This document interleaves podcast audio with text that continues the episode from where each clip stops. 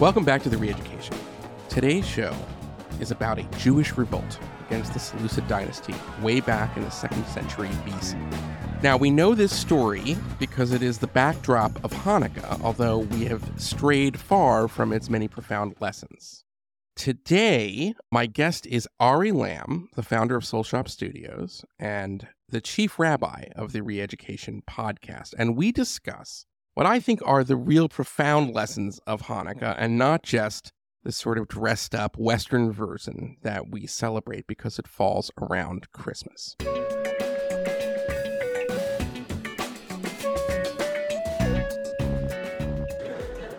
Yeah, so it's the Greeks. The Greeks drove us out to the Hanukkah story. We were gone for about 100 years, and then we came back. They left. They were like, this place sucks, and they fucking took off. So they left, and then they, really, they fucked up our, our temple, like our main, you know, church, pretty much. They like messed, I don't know what they did. They knocked over chairs, and they, yeah, spray painted dicks on the walls. But the main thing they did was they used our, our oil candle, supposed to keep lit all the time, this oil candle. And they only had one day's worth of oil left. And new oil was eight days away. And they're like, what are we gonna do? How are we gonna keep it lit? And the Jew's like, I don't know, fuck it, light it up. Let's see what happens. And somehow, one day's worth of oil lasted for eight days. And that is when Jews learned how to be cheap. the miracle of Hanukkah, everybody. yeah, that candle is the miracle of Hanukkah. Dumbest miracle in the history of organized religion. You just heard a snippet from the hilarious comic Ari Shaffir. It's from his latest comedy special, and he is explaining what he calls the dumbest miracle in the history of organized religion. And Mr. Shaffir knows what he's talking about because at one time in his life, he studied at a yeshiva and he was going to become an Orthodox rabbi. He realized that that life was not for him, and he eventually found himself in the stand up comedian business where he has really excelled, in my view. Anyway, in the prosperous West in 2022, Hanukkah is basically Jewish Christmas. We light a menorah, we spin dreidels, we eat latkes. There are presents on all eight nights for the kids. There are third rate milk chocolate coins wrapped in foil. Some homes, Jewish homes, even display a Hanukkah bush.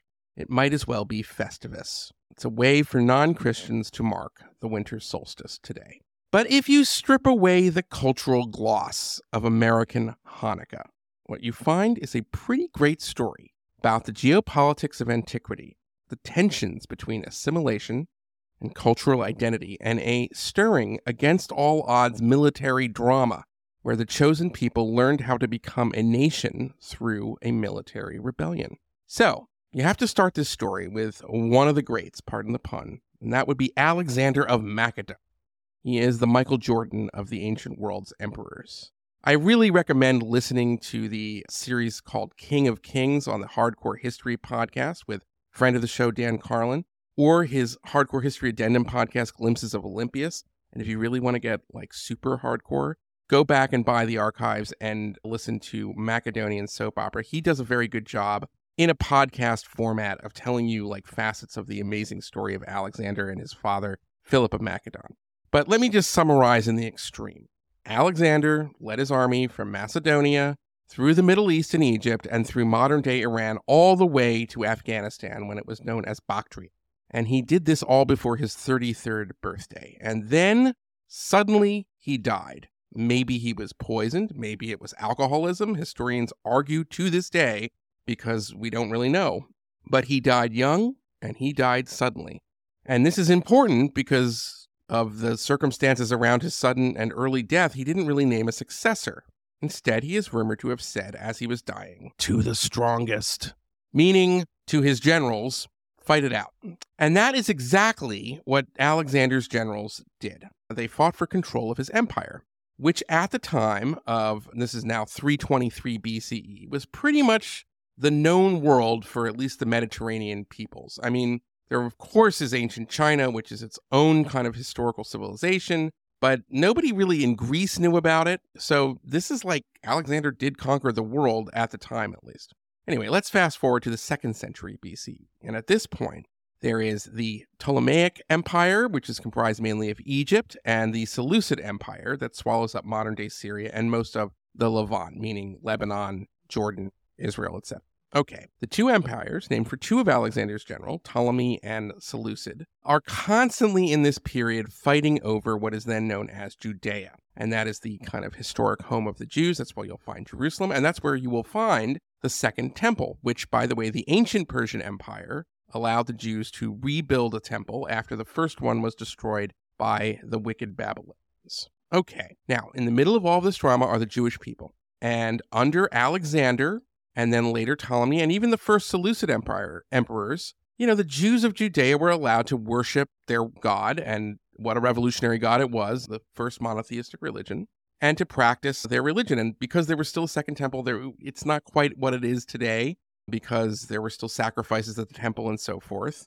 But it was a pretty good arrangement, I would say, for the Jewish people. The Jews had a pretty good under ancient Persia. They had it okay under Alexander, of course, taxes, but they were allowed to sort of be part of the empire, but they didn't have to give up their identity and their culture. Okay. And I have to say, in this circumstance, a lot of Jews were very happy to assimilate. And, you know, who could blame them? And I'm, I take nothing away from the advantages in ancient times of Jewish monotheism, its set of laws, the Sabbath, all revolutionary ideas at the time, but the Greeks of this era were no slouches. I mean, they brought gymnasiums to ancient Israel, theater, philosophy, not to mention geometry and architecture. So over time, the second temple in Jerusalem became a little corrupted, you could say. There were even altars to Greek gods in the temple, which is a big no no. And the elites of Jerusalem at the time, they really didn't mind because they too had become somewhat Hellenized. Greek culture offered a lot to the Jewish people, and Jewish elites were happy to explore a lot of these new ideas and absorb a lot of this literature and philosophy. Anyway, this is a classic example of something that Theodor Herzl observed in his seminal work, The Jewish State. And I want to quote from it. I've quoted from this before on the podcast, but I'm going to quote from it again. The world is provoked somehow by our prosperity. This is Herzl. Because it has for many centuries been accustomed to consider us as the most contemptible among the poverty stricken. In its ignorance and narrowness of heart, it fails to observe that prosperity weakens our Judaism and extinguishes our peculiarities. It is only pressure that forces us back to the parent stem. It is only hatred encompassing us that makes us strangers once more. Thus, whether we like it or not, we are now and shall henceforth remain a historic group with unmistakable characteristics common to us all. End of quote. That's Herzl. I want to linger on that line. Prosperity weakens our Judaism and extinguishes our peculiarities. Because that is what is happening in the prelude to the Hanukkah story. Jews were naming their boys, for example, Alexander for the obviously the great general and conqueror. In some cases, young Jewish men would try to reverse their circumcisions, if you can believe this, in order to participate in wrestling matches and gymnasiums, which at the time were conducted in the nude. And if you can imagine, it's a very painful process of either trying to stretch back one's foreskin or reattach it. Ugh, yuck. All because of social pressure, the sort of soft power against circumcision. All right? It wasn't an edict, but, you know, it was seen as culturally uncouth to show up for a wrestling match in the gymnasium with a circumcised pecker. Okay, my point here is that before Antiochus IV began his reign of persecution, many, though not all, the Jews of Judea were well on their way to shedding the old time religion for the new ways of the Greeks. And here is a snippet from a lecture from Henry Abramson at Touro College from about nine, I guess it's 2015 when he's giving this lecture and he is explaining the appeal of Hellenism to the Jewish people in the second century BCE. Take a listen. Would look anyone with even a cursory familiarity with the Mishnah and the Talmud sees how deep Greek culture reached into our way of thinking. And we're constantly borrowing concepts, words, personal names like Antigonus ish Socho. Antigonus is clearly a Greek name, and there are thousands of Greek names throughout. So we encountered this culture and we found it to be of tremendous utility. We thought this is an exceptional course and we love it. The problem is we loved it too much for our own good. Okay, that's the backdrop here to the Hanukkah story.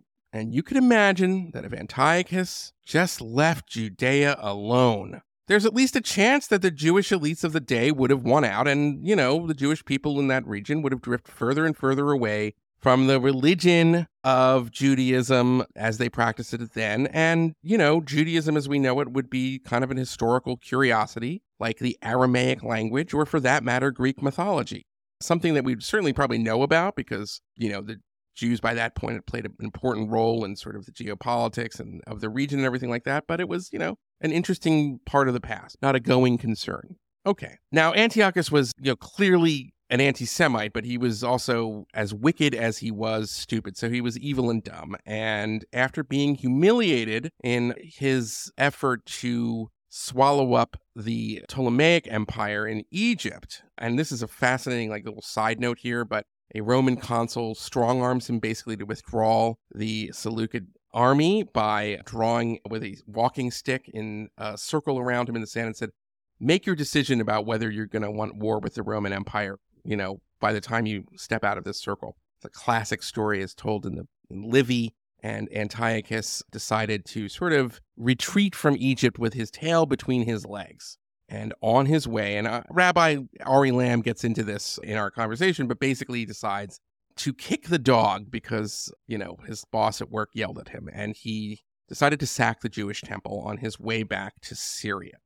Along with that, he began imposing new laws that just tried to wipe out and prohibit the practice of Judaism altogether. He made observance of the Sabbath, for example, illegal. And in kind of humiliating and persecuting the Jews of Judea, which again were like kind of halfway on the road to Hellenism anyway when it was a free choice, but he had to force the matter. And that's how we get into this Hanukkah story. Now, it's under this new regime that we begin to see really extraordinary acts of martyrdom. I want to share a little bit of this. It's the story of Hannah and her seven sons, as told in the second book of Maccabees. This story is of a mother who watches her seven sons tortured and murdered before her eyes, all because they refused to kneel before an altar. And here is an excerpt. I want to just read this. These are these are three or four stanzas here from this story of Hannah and her seven sons. They brought the third handcuffed, and his tears were flowing. He said to him, My child, obey me in a single matter. Arise, worship my idol, and your days will be long. We shall raise you to high rank and give you great power. If you hear and obey me, you will be exalted over all of my servants. He answered him with fine speech. Quote, Pay attention and listen. Your idol is the work of man. He has ears and does not hear. He has a nose and does not smell eyes and does not see, he has hands and does not grasp, feet and does not walk. You are like your idol, ignorant unbeliever. He mm. condemned him to death and said, Bring a firebrand, take him and torture him, roast and fry his flesh. He disobeys my religion.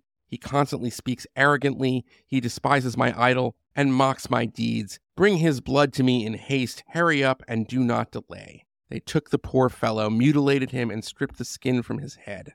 They cut off his hands and feet and threw him next to his brothers. His mother saw it with her eyes, and when they drew out his insides, she could not say a word, but her soul was with his soul. She wept and cried and said, Oh, my babies. That is pretty stirring stuff. That's the end of my excerpt from The Ballad of Hannah and Her Sons. Okay. Now, the most famous example of this kind of Jewish religious defiance, and even to a certain, I guess, call it defiance, happens in the town of Modin, nearby Jerusalem. That's where Mattathias, or the Hebrew would be Matisyahu, similar to the uh, kind of Jewish reggae artist today.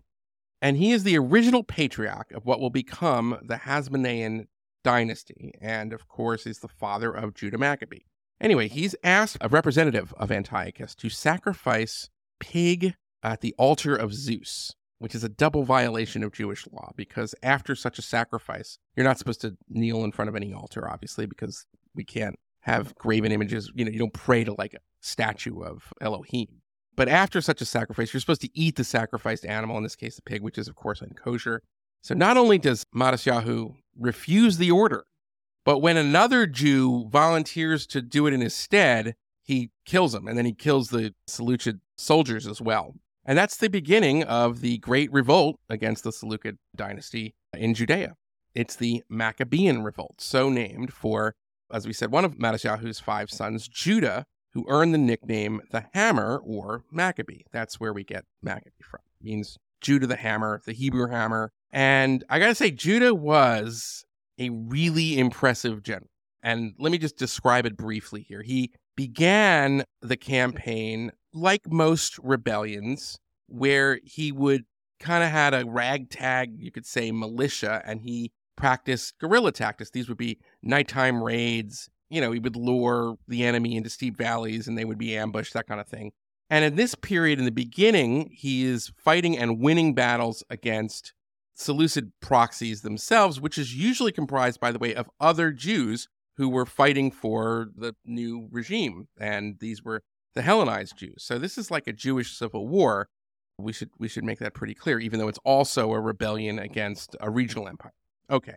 Over time, and this is where I think Judah is really impressive. It's really super impressive.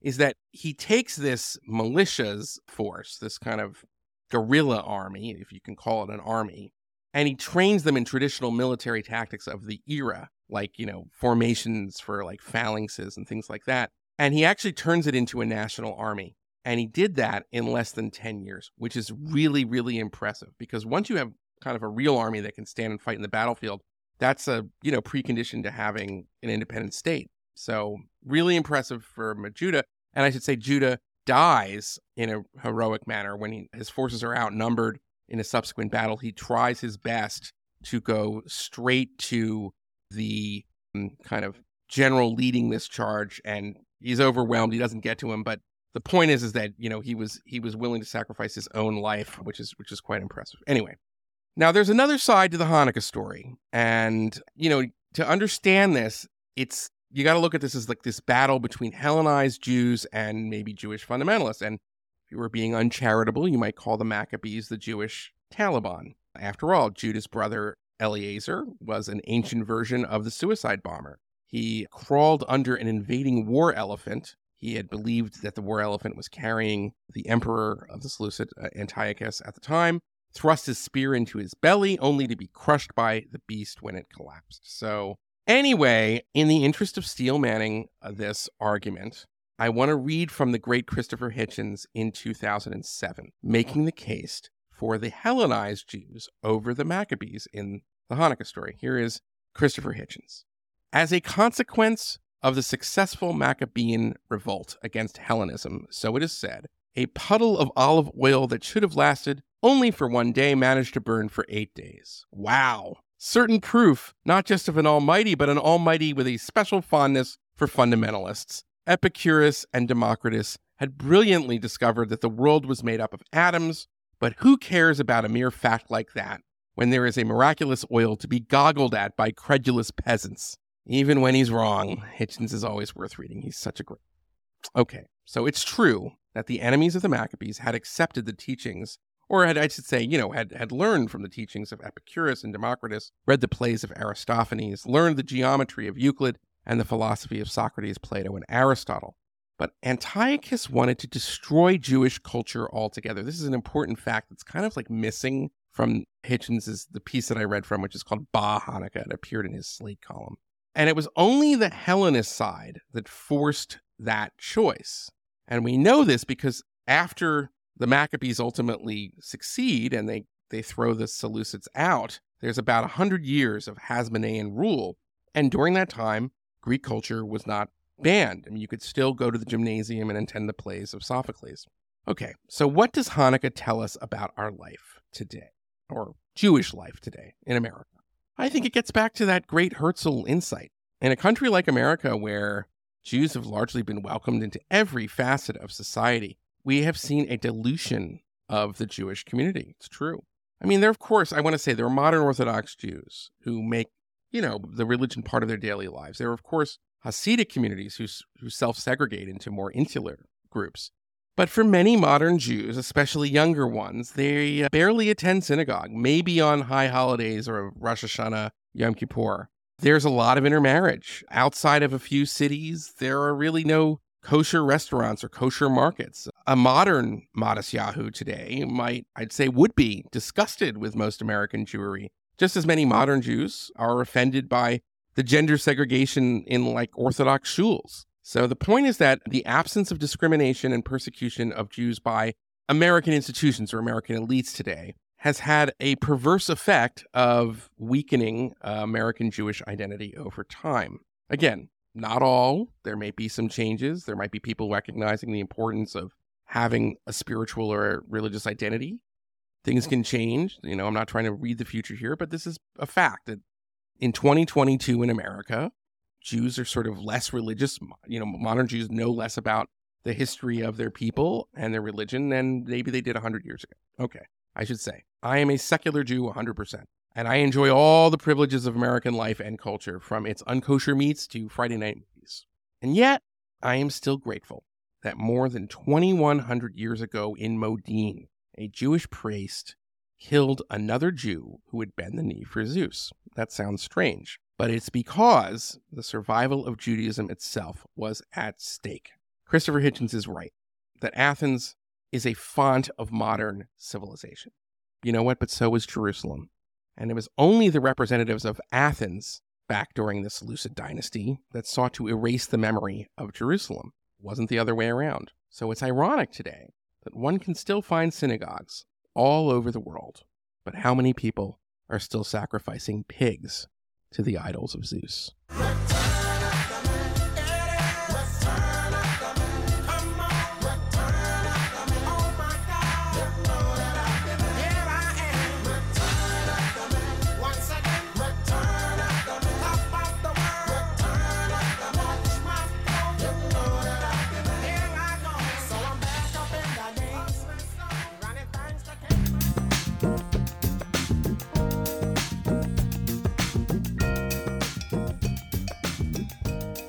Well, dear listeners, we're really lucky to have another return guest, the chief rabbi of the Reeducation Podcast, a dear friend, a former intern, and the founder of Soul Shop Studios, not to mention host of the Good Faith Effort podcast.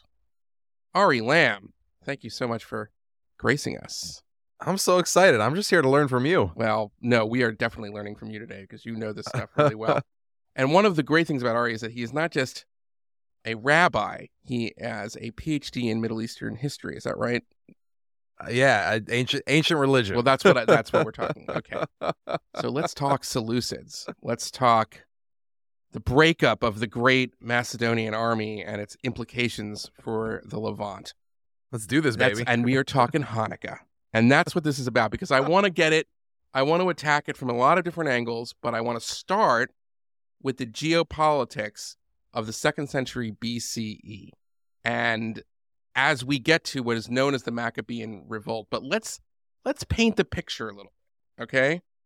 We've got an upstart general, maybe the greatest general of all time, trained by Aristotle, named Alexander. He gets all the way to ancient Persia, to the capital, dies. We don't even know why we still debate it, historians. Am I correct so far? Exactly. Okay. And his great empire then breaks up. And you get and it basically is divided among the generals. There's a there's an interesting story here where his like last words are like, well, who's who's the next who's the next godfather? Who's the next boss? He says, to the strongest. And so all of his disciples, all of his generals start fighting. And that creates a fascinating kind of situation where you have, you know, former comrades in charge of rival parts of the Middle East going after one another. And in the middle of all this is the is the nation of Judea. So why don't we pick it up from there, Ari? Because that's the is that's the sort of broad geopolitics as we enter into the uh, brief Hasmonean dynasty and the story of Hanukkah. Well, that's exactly right. There's there's one major idea that kind of animates Alexander's conquests. It's that not only, you know, does might make right, but there is a single good culture that should dominate the entire world and the extent of the empire. And while in order to make that even remotely feasible, Alexander wasn't a fool. He was quite, he was, not, in addition to a military genius, he was a brilliant cultural thinker. Well, he wasn't a fool, so he understood that he couldn't just impose the exact same thing in the exact same form everywhere. So he was, you know, bar, you know, sort of lending local color to the idea that he was pushing wherever he went, whether it was Persia or India or somewhere else. What he really truly believed and fought for was the idea that Hellenism, the ethos, culture, and intellectual tradition of the old Greek world, of which he saw himself as a steward, was the best worldview and the only one worth having for a civilized people. And so, as Alexander kind of conquered the world, that was the message that and the spirit that he brought along with him. Okay, so I want to just just to, just to sort of and this is important here. The irony is that he makes it all the way and destroys the ancient Persian Empire. Although you could argue he's he, he's the last ancient Persian emperor. Some people say that. Right. Historians go back and Right. forth. But the irony is that a few generations earlier, it was the Persians who viewed the Greeks as the backwater, you know, sort of unrefined, you know, less civilized crew.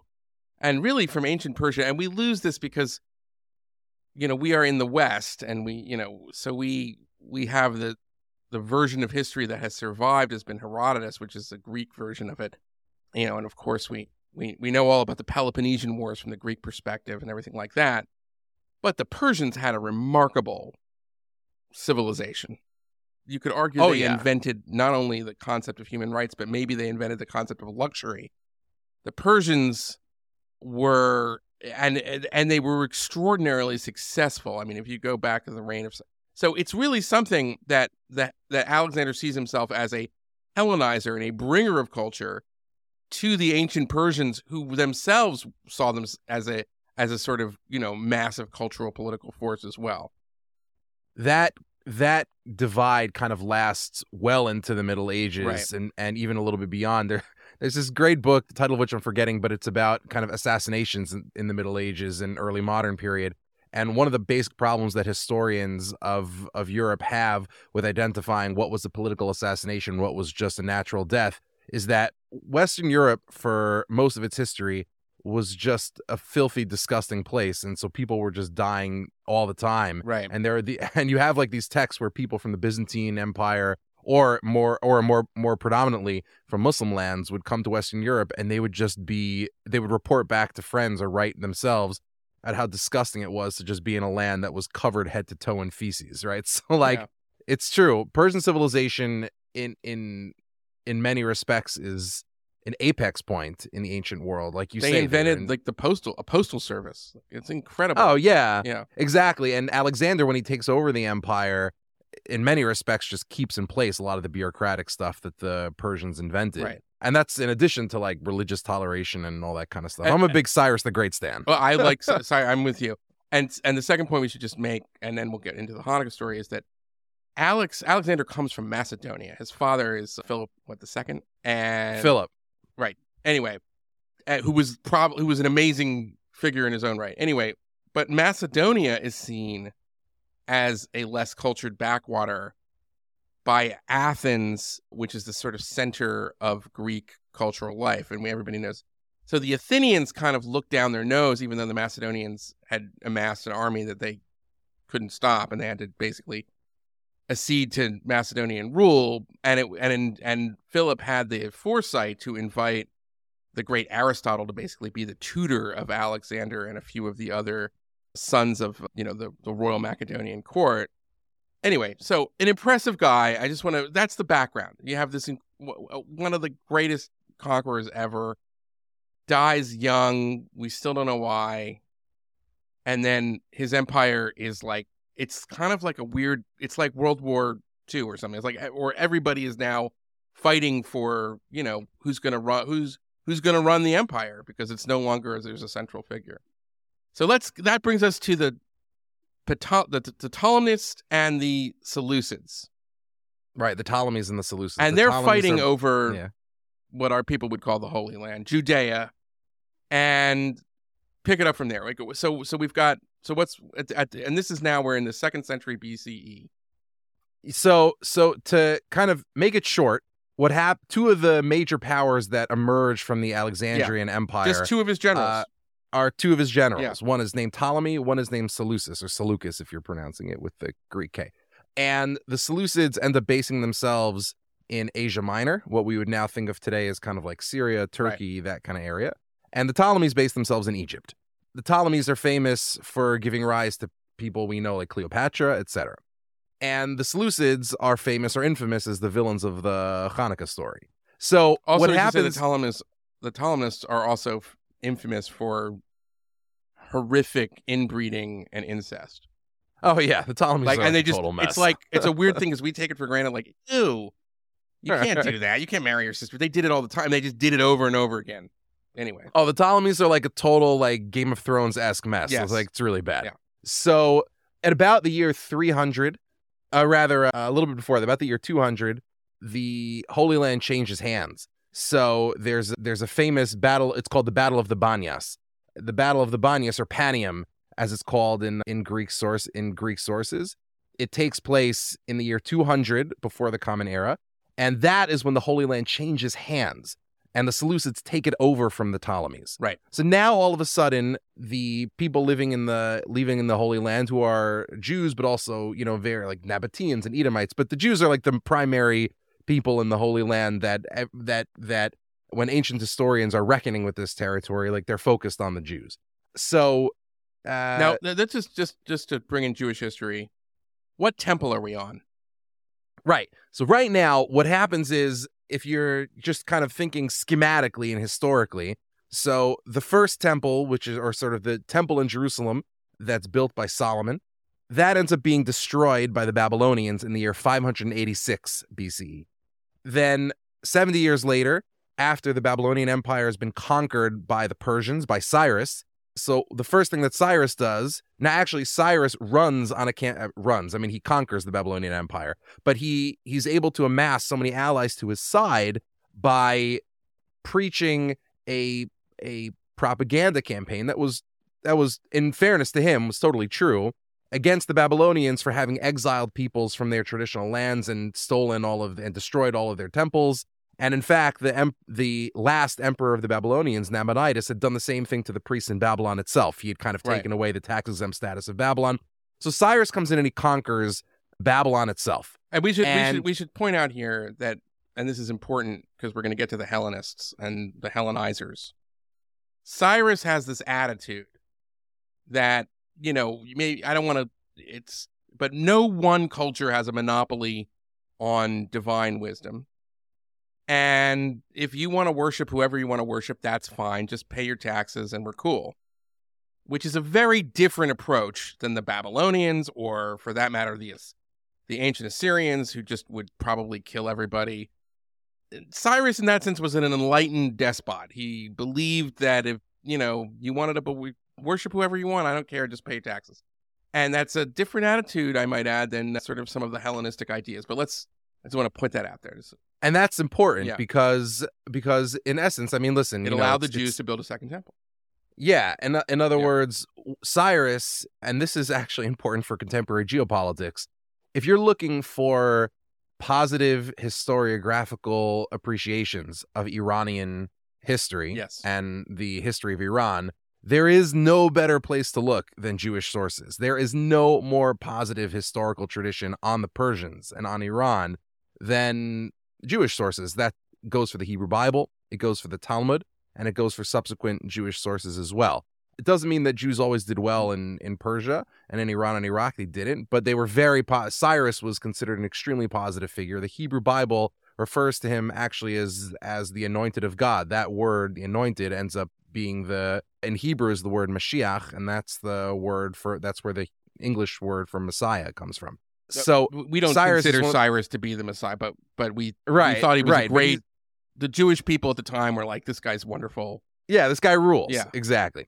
And Jewish tradition is similarly positive about his not immediate successor, but his next most prominent successor, which is Darius. It's under Darius's rule that the second that the temple is rebuilt, what Jews today typically refer, or historians today typically refer to as the second temple. It's rebuilt also at Jerusalem, and so of which the remnant, the wall that people pray at, they known as the Western Wall, that's the remnant of that second temple. Right. So that was The sort of the wall, retain. right. That was like the retaining wall around what's now called the Temple Mount. So this is also important just to get a sense of the history. So what happens after the temple is built? Like if you look in the sources that we have for the rebuilding of the second temple, uh, that are in addition to just basic archaeology, which is which is the easiest way to do it. But the literary sources tell us that when it was rebuilt, it wasn't very nice. It was pretty ugly, in fact. And the Temple Mount, as if like if you look at the Temple Mount today, you know, or the the Haram al Sharif in the Muslim tradition, if you look at it, it looks like a flat table. And you kind of think I remember when the first time I saw it as a kid, I was like, man, like how how convenient to have found just a flat tabletop mountain in Jerusalem. Like it's perfect. Just put a temple right on top. So it's actually man-made. It's artificial because in the first century, before the Common Era, Herod, uh, who was a king who came later, much later than the than the Hanukkah story. In fact, he represents sort of the very very end of anything that we know from the Hanukkah story. He kills off the he ends up killing off the the last of the Hasmoneans, which is the the dynasty descended from the Maccabees. But Herod is sort of like a client king of Rome. Yeah, And well, we'll, we'll his- get to that. Yeah. Yeah. So his major contribution is to beautify to enlarge the Temple Mount and beautify the temple. But the important thing to remember is that during the period that we're talking about, the period of Hanukkah, the temple is sort of a relatively compared to what it was back in the, you know, in the Solomonic temple days, it's a relatively drab building, but it has a lot of good stuff inside. Now, geopolitically, this is really, really important because it kind of explains how the Hanukkah story gets started, just in terms of like, well, the straw that broke the camel's back, but we could get that as well. Okay. So we so so we've we've established now that we're in the era of the Second Temple. The Seleucids have just taken over Judea. And there's an interesting kind of thing that's happening, and it's it's there's two books of Maccabees in the Bible. The first book makes it seem like the rebellion of the Maccabees is a typical, you know, rebellion, revolution, uprising of the natives against the despot, in this case, Ahasuerus. The A- Antiochus. I'm sorry, Antiochus. My bad. My bad, everybody. That's why we brought on the, the chief rabbi here. Okay.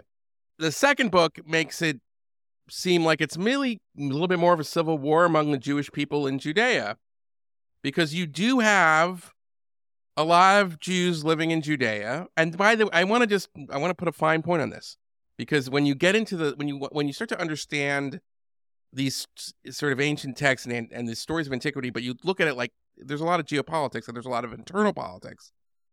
There's a lot of Jews who were Hellenized, but they're like pushing on open door. They love it. They love gymnasiums. They they kind of you know they're happy to say, yeah, I'm an Israelite, but I'm also you know aware of all these modern ideas. I like reading all these philosophies and reading all these plays, et cetera, et cetera.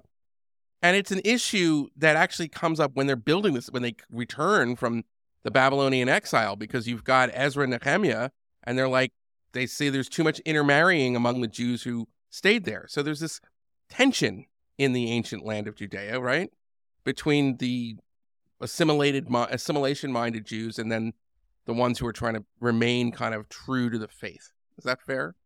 So it's I think that's kind of like the conventional wisdom about Hanukkah, but I, I want to adjust it a little Okay. bit because this because it, here's yeah. the here's the historical anomaly or the the the kind of the paradox as it were that should force us to question the narrative. I want to kind of start it off Okay. by by referencing one of my favorite Hanukkah columns ever because it's just it's so offensive it just makes you laugh as many things he wrote. Christopher Hitchens had a great great Hanukkah column for Slate back in the day. This is like this is like over this is like 2007. Yeah. And the title of the column is Bah Hanukkah, which is awesome. Yeah. And uh, he refers to Hanukkah as the triumph of tribal Jewish backwardness.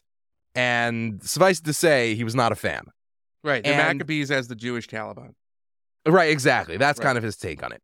Now, the strange thing, if you're an historian, is if you look at the aftermath of Hanukkah, right? So you could tell the story. This is like uh, enlightened, assimilated, acculturated Jews who just want, you know, who just want co- a culture of open inquiry and intellectual curiosity in the grandest tradition of Athens.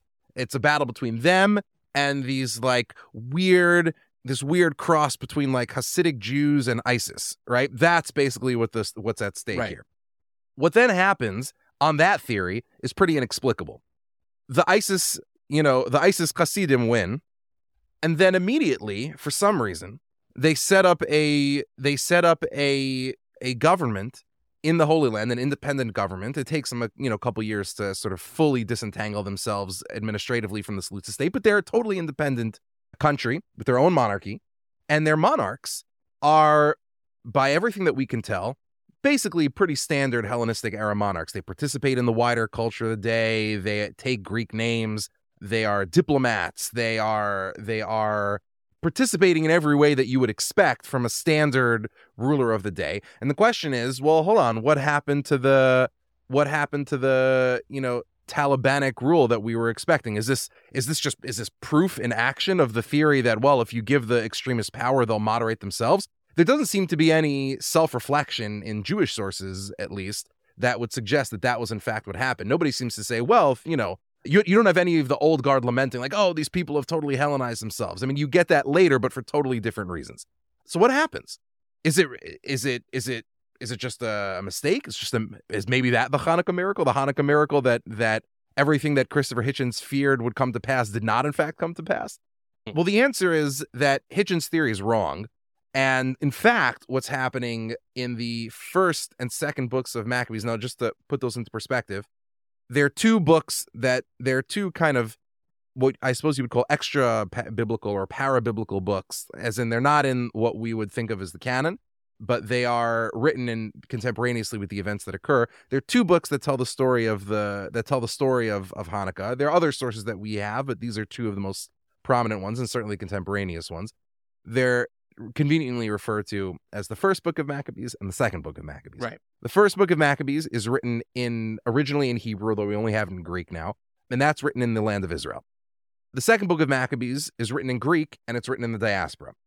The first book of Maccabees is a more or less not secular is too strong a word, but it is a very hu- it is a an account of the story of Hanukkah that is deeply focused on human agency and particularly the human agency of of Matityahu, Mattathias, the, sort of the father of of Judah the Maccabee, and the exploits of his sons, particularly Judah Maccabee, and which which in which that's just Greek for Judah the hammer, so that's hence the Hebrew hammer. So it's a story of their exploits, and the second book of Maccabees is a story that focuses on the the sort of divine the divine support or the divine interest in the events of this story, and it kind of expands the picture a little bit. It includes other stories, not just the Maccabees. So those are the sources that we have. Now, what we can tell from those sources is that the following had happened. Again, let's bring this back because I know this is this is this is a very complex story, but we can actually make it pretty simple. Let's first bring it back out geopolitically. So Antiochus, that we're talking about, who's the Seleucid emperor at the time, is actually Antiochus Fourth. His father, Antiochus III, was known and in fact appreciated in Jewish history as such as Antiochus the Great. He was actually a hero. He was a great lover of the Jewish people. He was very friendly to them and very supportive of them and was a great diplomat besides.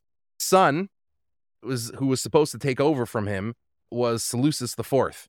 But for a variety of reasons, he gets assassinated and Antiochus IV, usur- who's the, the other brother, usurps the throne. And so he comes to power. Now, his great ambition, and he was seems to have been kind of like a bumbling fool. And this is not true just for Jewish sources, but the, the Greek sources also portray him as just kind of like a moron. His great ambition was to actually conquer Egypt from the Ptolemies. And so Antiochus goes down to Egypt with an army, and it appears that he has a good chance of success to conquer Egypt. But then at the last minute, a, a new player enters, as it were, and uh, sort of a new fighter enters and that fighter is Rome, which is just at the just the beginning of its of its of its role well, as it's world the beginning power. of its descent from being a republic to an empire.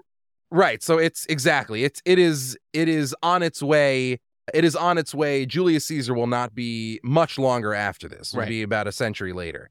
So they send down. There's kind of like this famous, this kind of like this very cool story where the Roman ambassador is like this elderly man. I love this guy, story. Yeah, Gaius Popillius from Laenas. Livy. Yeah. Uh, Yeah, it's totally rad. So he kind of comes down to Egypt and tells Antiochus, "You need to withdraw your armies." And Antiochus goes, "Absolutely not." And so what what Laenas does is he draws he he, he draws a line around Antiochus and he says, Like he "Before draws a circle the-" around him Yeah, he draws a circle around Antiochus in the in the sand. sand. and he's like, Yeah, "Okay, make your decision." You know, he's like, "Give me your decision, and then you can kind of like leave the circle." right? exactly. He says, "Before you leave the Circle. circle." Give me an answer that I can take back to the Senate in Rome about your intentions. Because if you give the wrong answer, you are capital S screwed. right. and Antiochus ends up that's kind of like helps that stories like that help popularize the phrase we still use today, line in the sand. So Antiochus leaves Egypt with his tail between his legs, humiliated, defeated, having spent a ton of money. And as he's as he's traipsing dejectedly back to his capital in in Syria and Asia Minor, he passes right through the land of Israel. And as he's walking by, he sees the Jerusalem temple. And he looks at it and he says, as as anti-Semites are have been wont to do for centuries after, he goes, These Jews must be hiding a ton of money. And so he walks into the temple, he loots it. And that is the that's the first sign that Jews under the Seleucids have that all might not be right. And there and to be frank, Jews are shocked by this. Like you can see from the from the reactions and so Jews are shocked by this. Well, also, like That- it's true that the, under the Seleucids, Judea had a bit of autonomy. I mean, it was a client state, but it Yeah, wasn't and- like Antiochus's dad was great to the Jews. right. But it he was like yeah, not- a- and there were, you know, you could even say political factions in Judea. Yeah, for sure. And you see that play out in the Hanukkah story. But the way Right. that that works out is, and is again, the, the history at this point goes a little bit murky, but there are some things that we know Okay. and that all the sources agree upon. And what seems to happen next is that Antiochus starts to detect, starts to detect kind of political unrest in the land of Israel. Now, the second book of Maccabees, which talks about this a lot, is very is made very uncomfortable by this because remember, it's a book written in the diaspora. It's written under the rule of of non-Jewish powers, and it it, it is it is at pains to de-emphasize conflict between Jewish people and their overlords as possible. So, to the extent that it can, the second book of Maccabees tries to pin the blame for this on like malcontents with political malcontents within the Jewish people. But what seems to happen next is that there is this conflict within within Seleucid policy towards the land of Israel, which is the following. Should we just continue doing as we used to do, which is conquer them, which is not great, but at least let them be for the most part? Right. Or is it high time for us to assert the dominance of Hellenistic culture over this backwards, superstitious people? And the latter view wins out. And what then happens is, first of all, Antiochus introduces, first of all, and in the in the kind of run up to this to the story of Hanukkah, first of all, places an idol with a, what is probably a statue of Zeus right in the middle of the Jerusalem temple. He, in addition to having looted it, he now defiles it. And he then seems to place a ban on Jewish practices, particularly observant. First of all, he he seems to want to make circumcision illegal, places a ban upon observance of the Sabbath and other things of this nature. And within that context, there are basically two responses. The responses are either this is an outrage and we have to do something about it, or the response is, well, look how much money the, these Seleucids have. Look how shiny their stuff is and look how cool their gymnasiums are. And like, honestly, how, I mean, how important was this Sabbath stuff anyway? And like circumcision, I mean, listen, if we want to compete, Well, you mentioned the Sabbath. There's a there's a fascinating little tale about the first battle with the. Uh, they bring in that general, right? He brings in a general. It happens to be the Sabbath, and we should tell our listeners the Sabbath is the day of rest. It's the weekly Jewish holiday. You are not allowed to work, to exert labor on the Sabbath. And the first, like, I don't know, Maccabee militia will not fight on the Sabbath, and they get wiped out. So yeah, so you have this group that are known that's known in Greek as the Asidaioi, which means which would literally is a Greek transliteration of the word Hasidim. Very different than what we than the Right. contemporary Hasidim, but the word is the same, which means the pious ones, right? Or Right. the, the the the the the yeah, and anyway, the devoted ones. So this group of people won't fight on the Sabbath, and they are annihilated. Then the By the uh, way, Judah the Ma- prompting.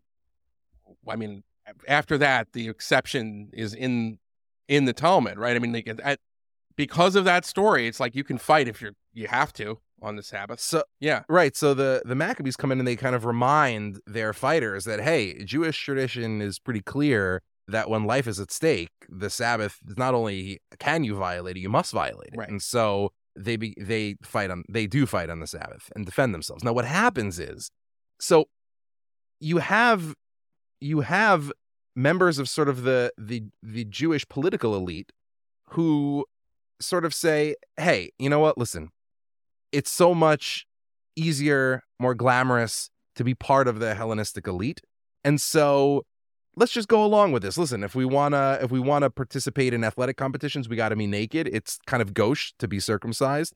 And so you have this entire movement within the Jewish people, believe it or not, called the epispasmic movement, which is the movement to kind of reverse your circumcision, Whoa. which is which is like a pretty. That's I mean, listen, it's, it's pretty hardcore. Um, what does it involve? Like stretching? Right? Yeah. so- Yikers. Yikers Island. pretty, No, thank Yeah. you. exactly. Hard pass. Yeah. So all of this kind of comes to a head in the city of Modi'in, which is still a city in, in Israel today. You could kind of see it today. That's the city where Mattathias, the, the father of the Hasmonean clan, the Maccabee clan, is from. And he is a he is a priest. The Maccabees are priests. He's a priest, and he is in the city of Modi'in when the local Seleucid governor basically plants an idol in the town square against the backdrop of all of this and says, okay, this is the official religion of this place now. And your traditions are your traditions are gone. In many cases, they're illegal. And and this is what this country is now. There is room for one way of thinking, for one way of being, one way of doing, one way of worshiping, and yours ain't it. And in order to have that confirmed, or in order to kind of cement this, Right. He says it's not enough for us to come in and tell you that we're going to do that. We're going to co-opt your we're going to co-opt your elite and have them show you that this is the new law of the land. And so he summons forth one of the kind of members of the elite of Modi'in and and has him and gives him the opportunity to sacrifice to this idol. And the person is like more than happy to do it because what's waiting for him are riches and glory. And it's at this point that Jews kind of realize that this is this is not a battle for is is openness to Hellenic culture, both the bad and the good, permissible in the land of Israel. The question that's really at bar, as Hitchens misunderstood, was is Judaism permitted, going to be permitted in the land of Israel? And the answer, as far as the Seleucids were concerned, was no. By the way, And so to th- this day, ancient history, right? Land, you know, before the common era, to this day in Israeli politics, this question resonates. So we know that like the second intifada happens, it was being planned beforehand, but it happens after Ariel Sharon goes to the Temple Mount and says no Jew should not, should be barred from practicing Judaism in the land of Israel. We know this is a huge theme for like Begin during the revolt when the British are in charge. It's a ser- it's it's something that go that that sort of binds in throughout Jewish history as it relates to Israel. This is a key question, and it's really put to the test here in the story of Hanukkah. Right. And so the the question that like the question that you have in essence is will Judaism be practicable within the within its homeland? And what you have at this point is kind of one person. And it's Mattathias. And he's and he's in the story of Modi'in. Okay, so can you just before what's the background on on the Ma- Mattathias and the Maccabee clan? What what you know? Do we know much about like you know what they were up to? Why what in Modi'in and anything like that? Or we just this is the first we've heard of them in history. Yeah, we know very little about them. Okay. Their ancestors mentioned in the they have an ancestor like a minor ancestor who's mentioned in the Bible, but they don't seem to make much of this. But they have a minor ancestor who's mentioned in the Bible, and so what you have is Mattathias kind of standing in the town square, and the their conquerors, these the Seleucids, had believed that their Greek culture was like the only path to enlightenment, and they'd resolved to kind of Hellenize this peculiarly stubborn people like the Jews, and they sought out the right kind of Jewish collaborator, right? Like you know, people who like weren't too bearded or too weird to persuade the rest of the locals to abandon their backwards like desert god and their primitive laws. And then so just as one of these kind of Hellenizing Jews steps up to sacrifice to Almighty Zeus, Mattathias emerges from the crowd and he this you know he he steps up to the steps up to the altar having zero patience for this act of imperialism idolatry he actually kills the Jewish collaborator, and not just the collaborator, but the Seleucid governor as well. Another And- big. It's another big deal. Yes, and in doing so, he launches a war, which is partly, as you said, an internal Jewish conflict, but it's also partly a rebellion against Greek imperial power that would end with that kind of well publicized victory of Mattathias and his sons, the Maccabees, and the story of the oil, and so on and so forth. Okay, now let's let's talk about let's let's steel man it a little bit. I mean, was there an argument that Judaism could have survived had you know, like it, it's not like the the more urbane Jews of Jerusalem of that era who were going to gymnasiums, they still saw themselves as Jewish, right? I mean, they eh, you know, and the history of Judaism is such that there's all kinds of evolutions and improvisations that have to be because you know, obviously after the destruction of the second temple, nobody built a third temple. So there had to be all kinds of adjustments, especially with Jews and scattered to the winds and diaspora and so forth. So why couldn't this have just been I mean, like, did it have to be taken as such an existential thing? Is there an argument here? Maybe I'm making the Hitchens argument, fair enough, but that Mattathias was like, you know, he was sort of like he was taking a very Manichaean approach and maybe could have, you know, could have understood that like hey you know it's possible to have different shades of this and you know maybe there was maybe there was a little wiggle room or, or is that just you think the wrong interpretation The key here is the Seleucid ban on Jewish practice. Fair enough. There actually, Yeah. there actually was a there actually was a long tradition of kind of Jewish historians who all kind of emerged either you know secular or emerged from sort of the more liberal denominational movements who were made very uncomfortable by the story of by the story of Hanukkah, and what emerged was kind of this historiographical tradition of saying, well, this is so odd because this the the kind of the Hellenistic monarchs never imposed this kind of ban on any other group within within their empires, and so prima facie, it just seems unlikely that they would have done so to the Jews, and therefore. The idea that there was a ban on religious practice, either it shouldn't be taken literally, or maybe we have we should have reason to question that source, or maybe it's propaganda.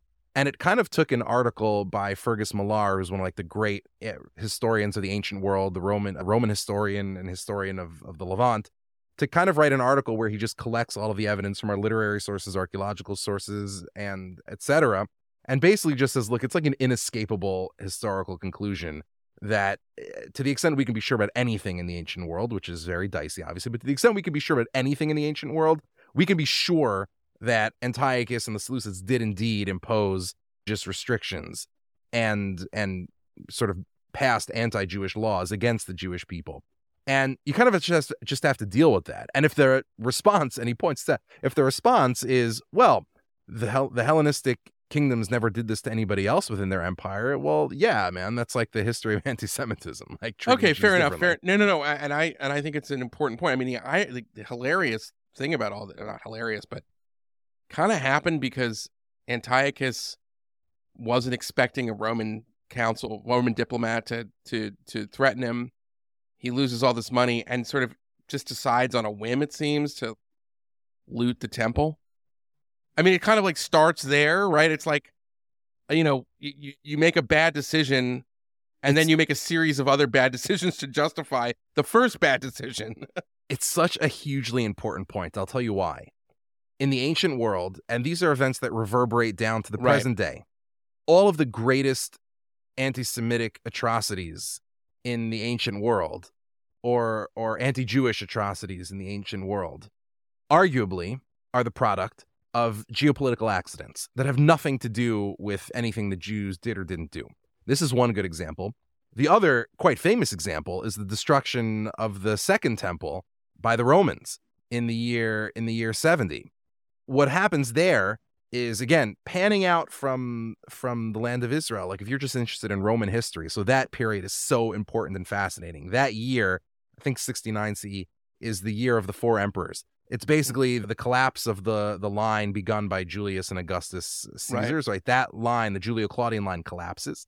That's sort of like Nero fiddling while Rome burns. That's that story.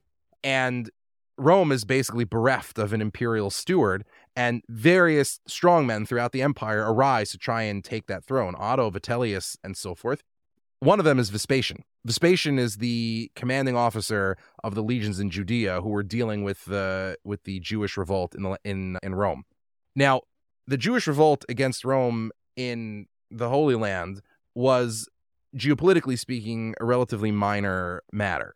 But Vespasian needs a massive victory to parade in front of the people of Rome in order to shore up and legitimize his claim to the imperial throne.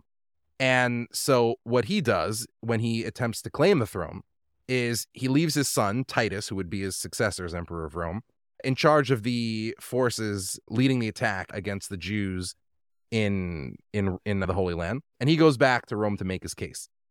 Once the Romans, now by the way, Josephus, the Jewish historian of that era, portrays Titus's destruction of the temple as an accident. Now, many historians since then have questioned it because he was clearly a. I mean, Josephus was a. his patrons were the were, Titus and Vespasian were his patrons, and he was clearly a sympathizer. All of those things are true, but uh, what historians since then have argued, and I'm actually persuaded by this, is that it is entirely likely that Titus actually never meant to destroy the temple, but once he did, he very much needed to portray it as like a mighty victory. And so that's what he does. And so the famous Arch of Titus you can see in Rome today with the depiction of the spoils of war from Judea being paraded through the streets of Rome in a triumph and you know in a triumphal parade. This is all because they need to portray this as a mighty victory, even though it wasn't really. And then what happens is Vespasian and then Titus impose a head tax, right? A sort of a, a poll tax on Jews throughout the empire. So every single Jew throughout the empire needs to pay a special tax purely for being Jewish to Rome as a punishment for their rebellion against Rome. This had never been imposed on any other people who rebelled for the first time against the Romans in the entire history of the empire. And the amount that they impose as a tax on the Jews is is the monetary equivalent of the exact same amount that Jews throughout the world would pay all the way back to biblical times for the upkeep of the temple, a half shekel. And they do it to humiliate the Jews. Hmm. And what you can see from Jewish sources during this period is they have no idea why they're being treated this way. Like they rebelled, but like they they cannot believe that they're being treated so harshly. And then what happens is after after kind of this first, you know, bit of anti-Jewish fervor over the course of generations dies down. It dies down, be- you know, it it it dies down because Domitian, the the the last of Vespasian's sons who takes over from from Titus is Domitian. After he passes away, his successor is Nerva, the Emperor Nerva. And Nerva's kind of like a chill dude. He doesn't have any he doesn't have any horse in the race of beating on the beating down the Jews. And so he kind of removes the poll tax and he stops persecuting Jews and he's kind of like a chill guy. But after Nerva dies, his successor is Trajan. And Trajan is kind of a commoner who rises up through the ranks and in order to again le- legitimize his his status as imperial heir, he has to also trumpet the one great thing that he did in his life, which was that uh, he and his father were part of the Judean campaign. And so he reinstitutes the poll tax on Jews to remind everybody that this is part of his history. And his successor, Hadrian, who's also an incredible villain, continues the same policies.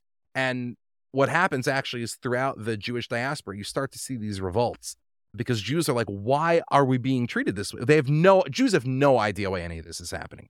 The reality is, it's all happening because of imperial jockeying within the Senate Right. and within Roman equestrian circles. It has nothing to do with how Jews are behaving, what they are or aren't doing. And the lesson, I, at least of that, I think, is that if you're searching for rhyme or reason in explaining anti-Semitism and you're searching for it in the behavior of Jews, you're probably looking in the wrong place. All of the most, all of the most heinous examples of anti-Jewish, anti-Jewish hatred, and in the case of the Romans and the Seleucids, like actual true bloodshed. If you're and violence, if you're looking for the root of those things, it is it is in the both bigotries and exigencies, like the this the necessary circumstances as they see it of the people who are manipulating that hatred. Well, I would go one further. I think that the, if you're look, the lesson of all that is that there is no security for the Jewish people if they don't have a state in which they're sovereign. Yeah, I mean, also- because if also- like you're at the whims of, you know, the politics of the Roman Senate, then you have no say over the rise of, you know, a wicked consul who will, you know, or I should say, I guess, a wicked emperor who will persecute the Jewish people for, you know, part of their own kind of pol- internal political campaign. I'd put it this way if I just wanted Yeah. to sum it up.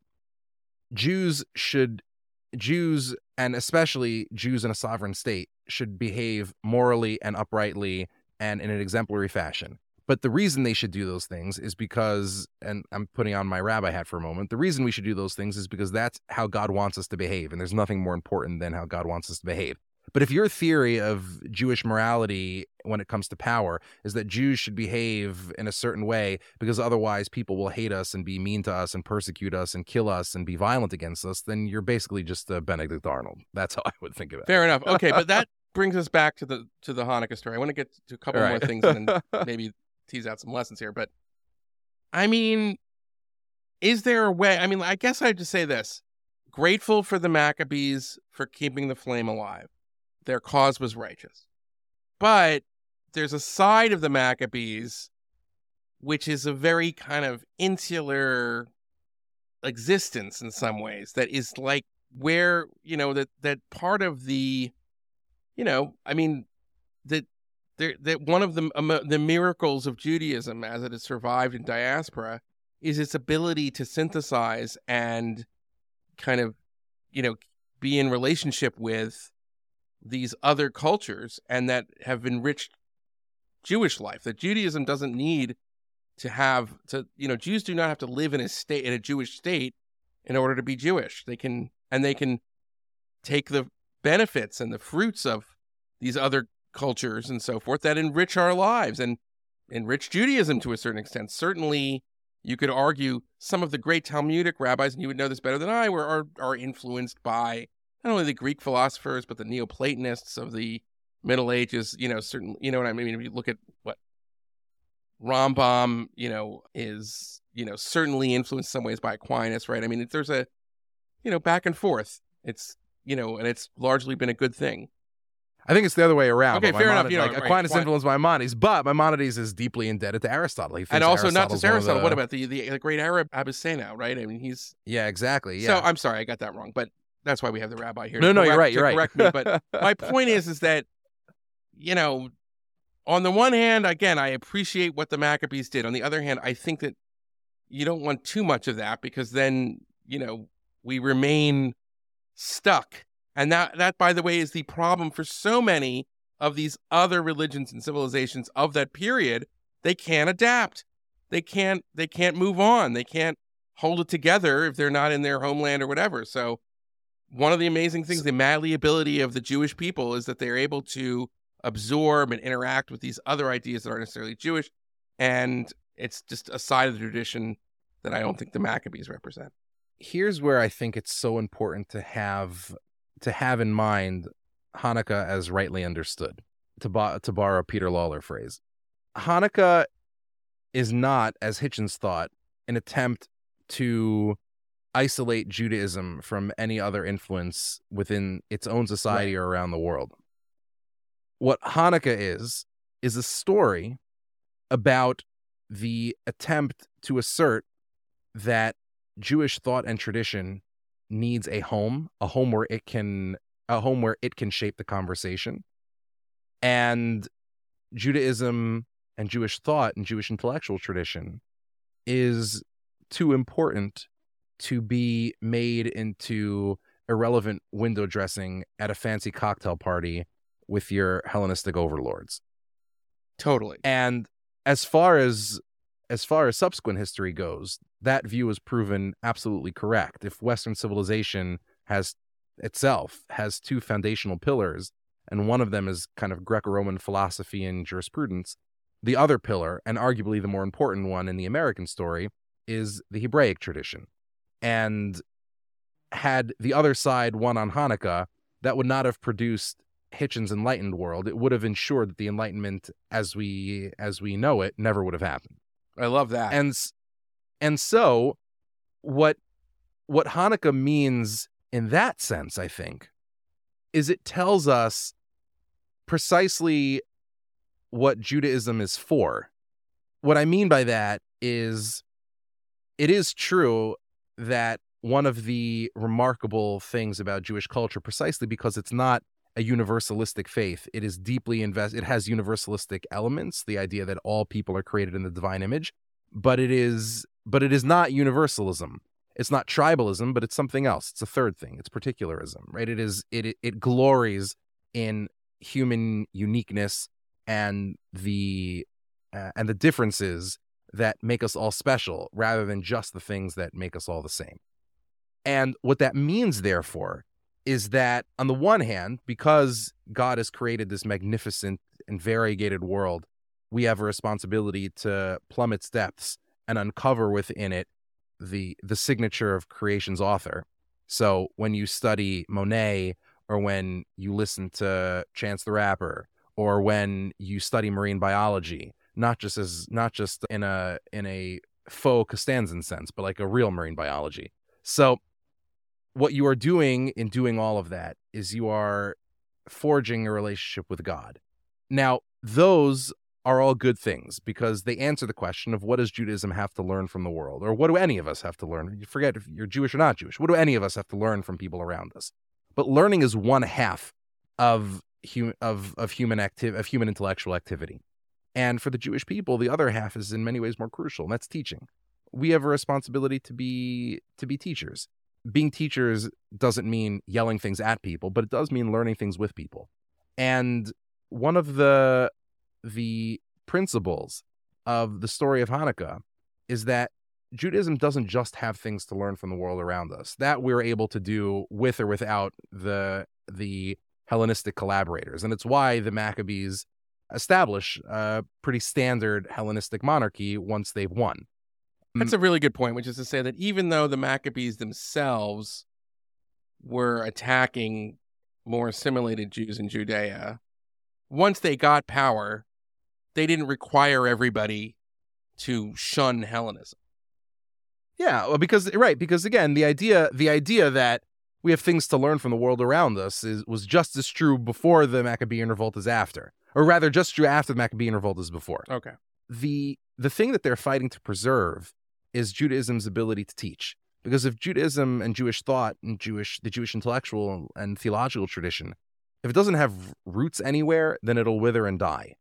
And it needs to have it needs to have it needs to have some ability to engage with the world around us.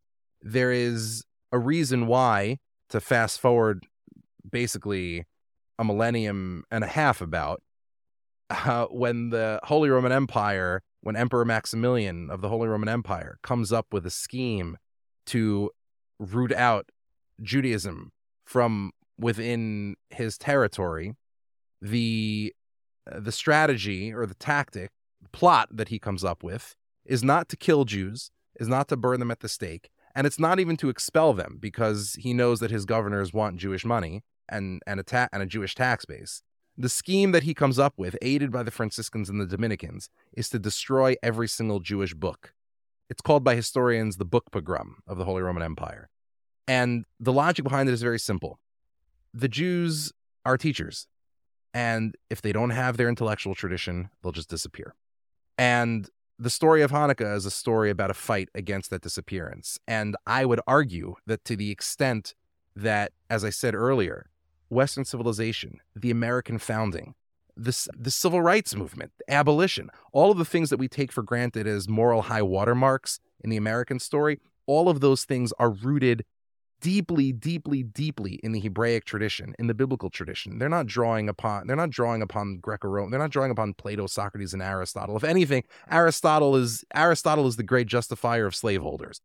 This is these are all drawing upon Hebraic intellectual tradition. So what's at stake also argue in Hanukkah? Aristotle's, you know, one of the early advocates for having like constitutions and national law sets and there's Well, all true, kinds but of things that Aristotle- Ari- you know, Aristotle's a giant, oh, so Oh, shoot, Aristotle's great. Maimonides thought that Aristotle was one of the greatest thinkers who ever lived, but he also thought that people were sort of naturally born slaves and couldn't overcome that. There- couldn't overcome that- that, status. he had a lot of bad ideas too. I'm not, I'm just a lot of bad ideas. But my point is that what's at stake in the story in the story of Hanukkah is Western civilization, is the survival of these ideas so that they could influence some of the greatest thinkers in the Western tradition ever.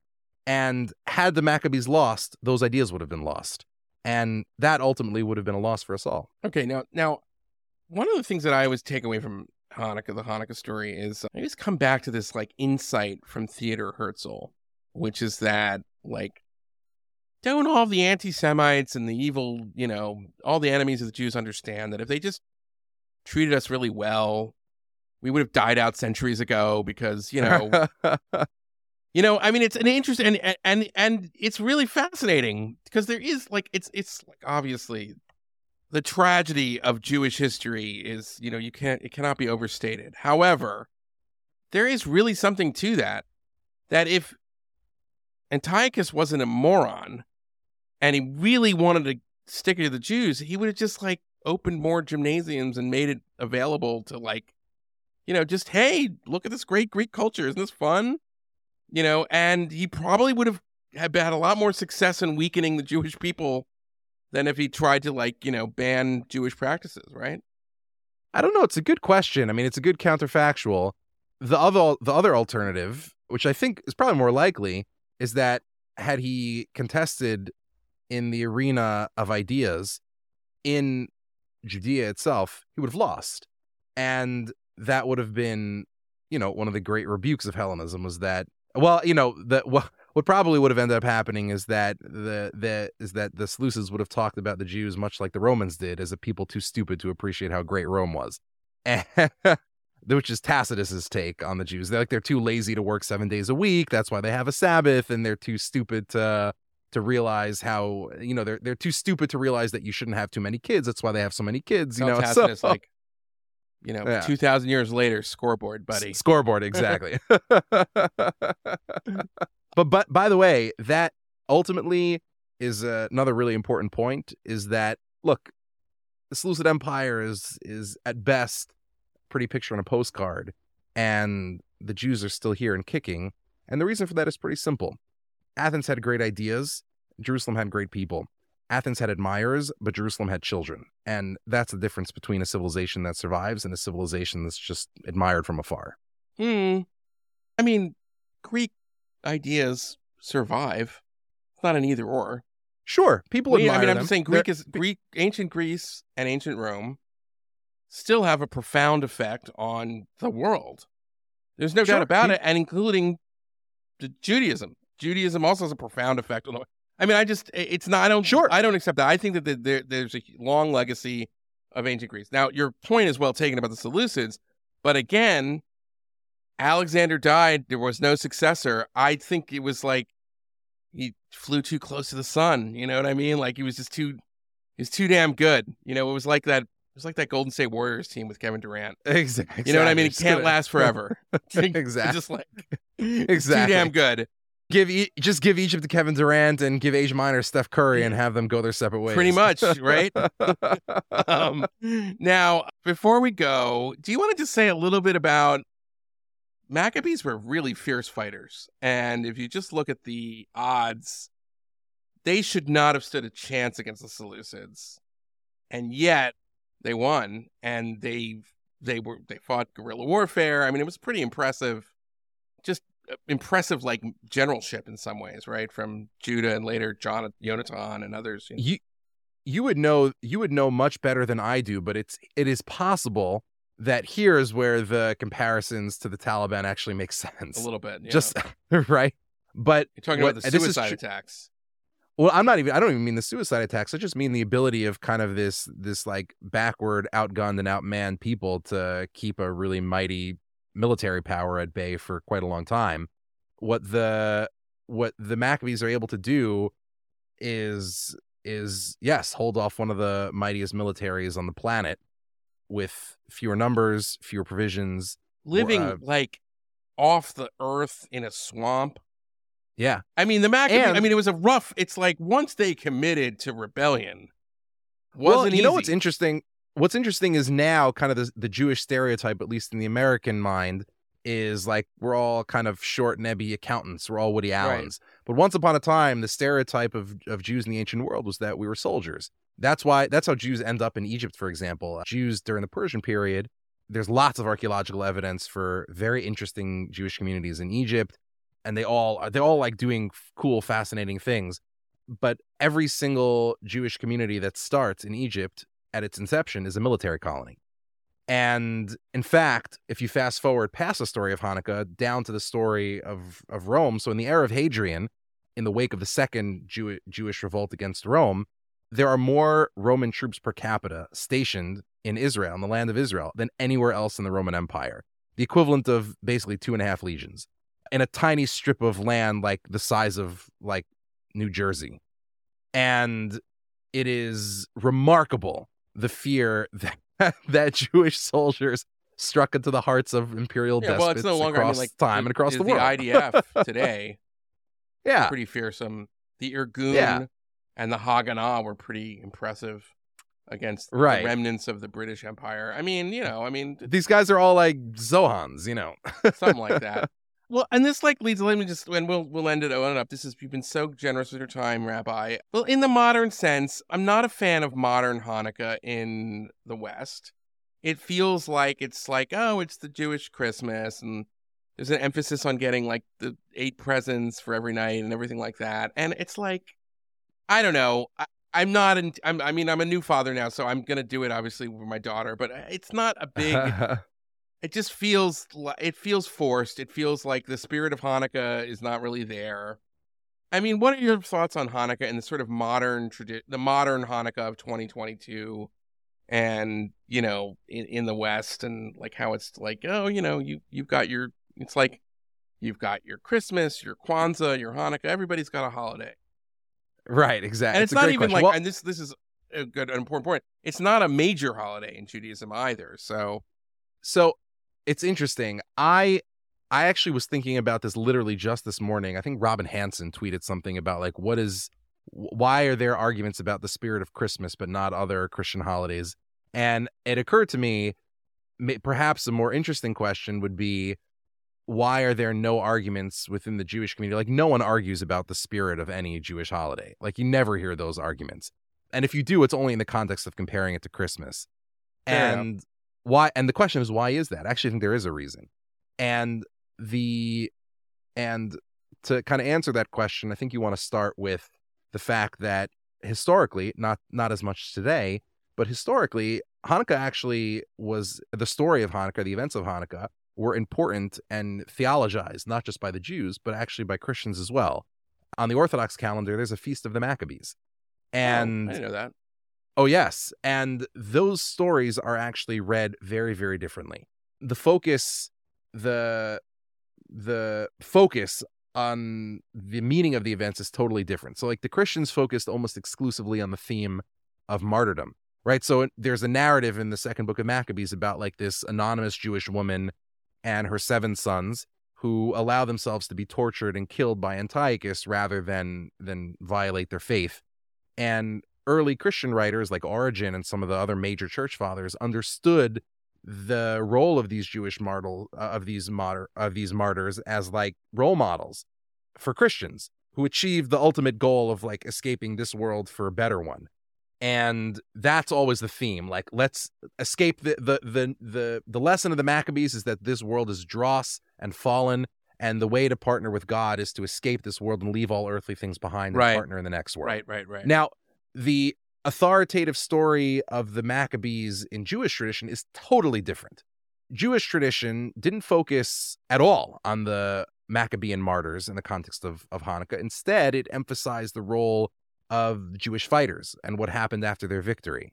And the and like the Christian retellings, right, Jewish tradition focuses on the partnership between man and God, but it's not a partnership that's located in heaven or in the next world or in a world other than this one. It's actually identified here on earth. And if you think about the story of the miracle of the oil, it reinforces that point, right? So in that story, right, it's not just the eight crazy nights version that we know from Adam Sandler. It's actually a story about people like there's nothing at stake in the story if you think about it. Like, okay, they didn't have enough oil. Okay, so they were going to get oil a week later. Moreover, Jewish law allows moreover, Jewish law allows you to use impure oil if the entire congregation can't find pure. Like there's something at real, stake in the like- story. Uh, it's kind of a weird thing to focus on. Oh, you know what I mean? Like, Yeah. So think, but think about what it means. What the story is about, what the miracle is about, is Jews just being able to resume their normal lives in this world. Because oh, I see. Because about- that's what was at stake. yeah, Antiochus. yeah. So Okay. the so the the two ways of remembering the Maccabees, I think, reflect like larger differences between modern Jewish and, and Christian storytelling, right? So many people have noted, like Ross Douthat, I remember had a great column on this. He noted like the deep Christian influence on high fantasy, like The Lord of the Rings, Chronicles of Narnia, The Wheel of Time. And those epics stage the battle between good and evil in worlds that are not our own, right? Right. Narnia, Middle Earth, you know, whatever the name of the place is in Wheel of Time, Randland. By contrast, Jewish influence is most conspicuous. And I just had a guy on my podcast for this from DC Comics, Gorf, is most conspicuous in the comic superhero genre, right? So, like, DC and Marvel take place like in our world. Spider Man's like from Queens, he's like from Forest Hills, right? And because Jewish Jewish writers who are imagining the cosmic battle between good and evil are imagining it taking place in this world because that's where the work of transformation has to occur. And so, in that view, what you're really doing when you are lighting Hanukkah candles is you're putting a symbol in your window for everybody to see that says, I'm here to transform this world for the better, and I want you to partner with me. It's kind of a symbol.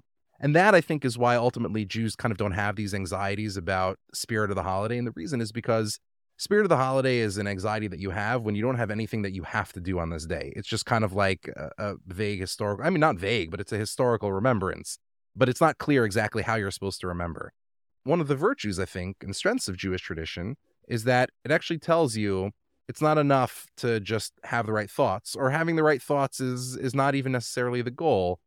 It's how you behave that matters, and the kind of transformative work you do in this world that matters. And so, it's nice to think about what Hanukkah means, etc. But at the end of the day, it's important what you do.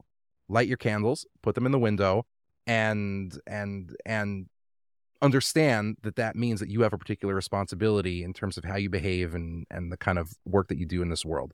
So to me, the best response to wondering about what it is that Hanukkah means is to do the things that that you're supposed to do on Hanukkah. Like that's the best way that's the best way to cement what Hanukkah is about, I think. Well, for me, the best way to cement what Hanukkah is about is I'm going to go to every Jewish home in my neighborhood and confiscate the shellfish and pork Yes. because, uh, in the spirit of the Maccabees, you know, we got to get it together.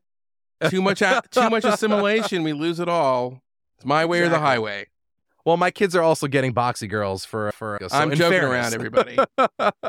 to confiscate my own kitchen, probably. Anyway, we should all watch Uncut Gems. Uncut Gems. And also, I mean, I would say Ari Shaffir's special Jew is very good. He gets you turn me on to that. I'm really psyched. Yeah, it's it's pretty good. Ari, Lamm, Rabbi.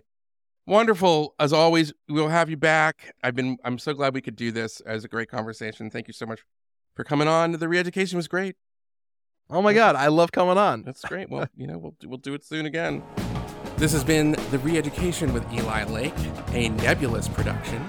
Please find us wherever you find your podcast, and if you are listening on Apple Podcasts, please leave a five-star review. It helps other people find the show and makes us feel really good about what we're doing.